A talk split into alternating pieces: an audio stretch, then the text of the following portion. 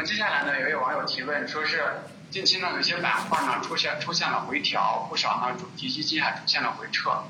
在这种情况下呢，宽指数基金获得市场的高度关注。您觉得这种投资呢，是未来是会越来越宽，还是会越来越垂直的纵深？比如说像今年的光伏、锂电、半导体、新能源这些热门赛道的话，您觉得呃未来的话还会像今年这样波澜壮阔吗？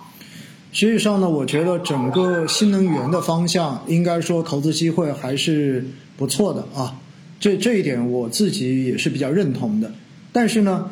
好的赛道并不意味着现在就一定有好的价格，这是很关键的一点。因为实际上我们说要买一个东西，最好是叫做便宜买好货，对吧？你这是最佳的一种方式。但是现实中间呢，呃，首先你得选出哪些是好货。这是很关键的，所以刚才主持人所提到的这一些哈，我觉得都算是好货，都算是好货。但是现在也许它并不能算便宜，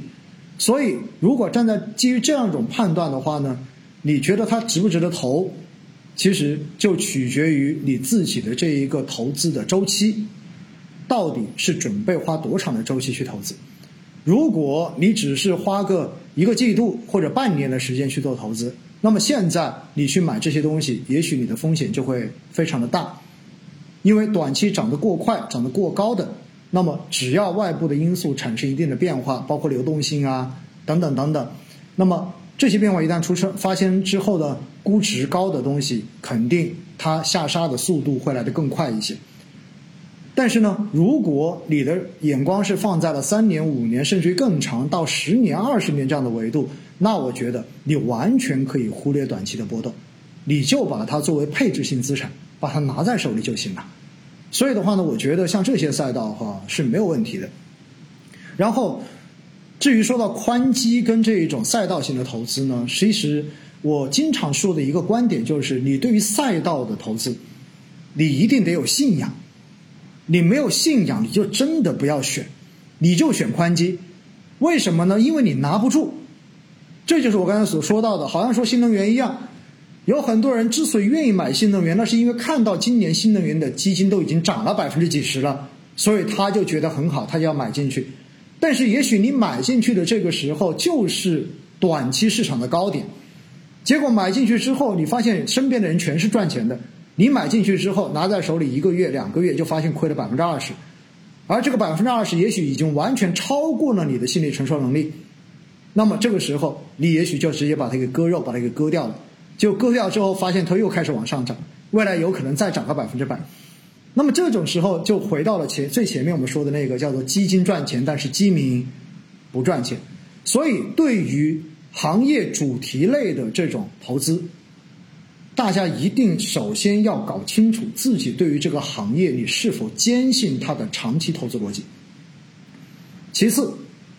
在坚信这个逻辑的时候，来仔细的回溯一下，看一看自己的这笔钱，你能够投资多长的一个期限。如果你的期限过短，没有一年以上的这种投资的这种设定的话，我都建议你行业主题的这些热门赛道的基金，你都小心一点。而宽基的好处是什么？宽赛道的基金好处就是它没有限定行业，所以像中证五百也好，沪深三百也好，甚至于大家现在比较喜欢的像双创五零也好，对吧？创业板也好，它实际上它是涵盖了各个行业的，所以东边不亮西边亮。那回过头来的话呢，你你只要中间有相关的行业表现好，那么这个。指数整体的表现都不会太差，因为它代表的毕竟是整个中国股市不同风格的这样子的整体的表现。那只不过呢，我们在去年的时候，大家可能觉得大盘风格更强一些，所以沪深三百这样的宽基就更好一些。而今年你会发现，哎，沪深三百不香了，对不对？全年到现在还是负的，但是你会发现中证五百跟创业板今年的表现是不错的。那所以这个时候，其实你要选的是什么？你要选的是你看中的，是偏大盘风格，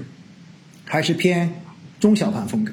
而一般我们说科技的这种成长风格，往往都是更加的偏向于小盘一点、中盘一点。而相对而言，消费类的，然后周期类的，它可能就会偏大盘一点点。所以你你会发现，如果你是做宽基的投资呢，你的选择题会容易一点点，它可能只是一个中档的难度，或者说低档的难度。但是如果你要做行业投资，它可能是一个高级的难度，是个 hard 的难度。那如果你如果做赛道型的投资，你还想要择个时，那可能就是地狱级难度了。所以大家要衡量一下，你适合什么样的难度，好不好？是不是？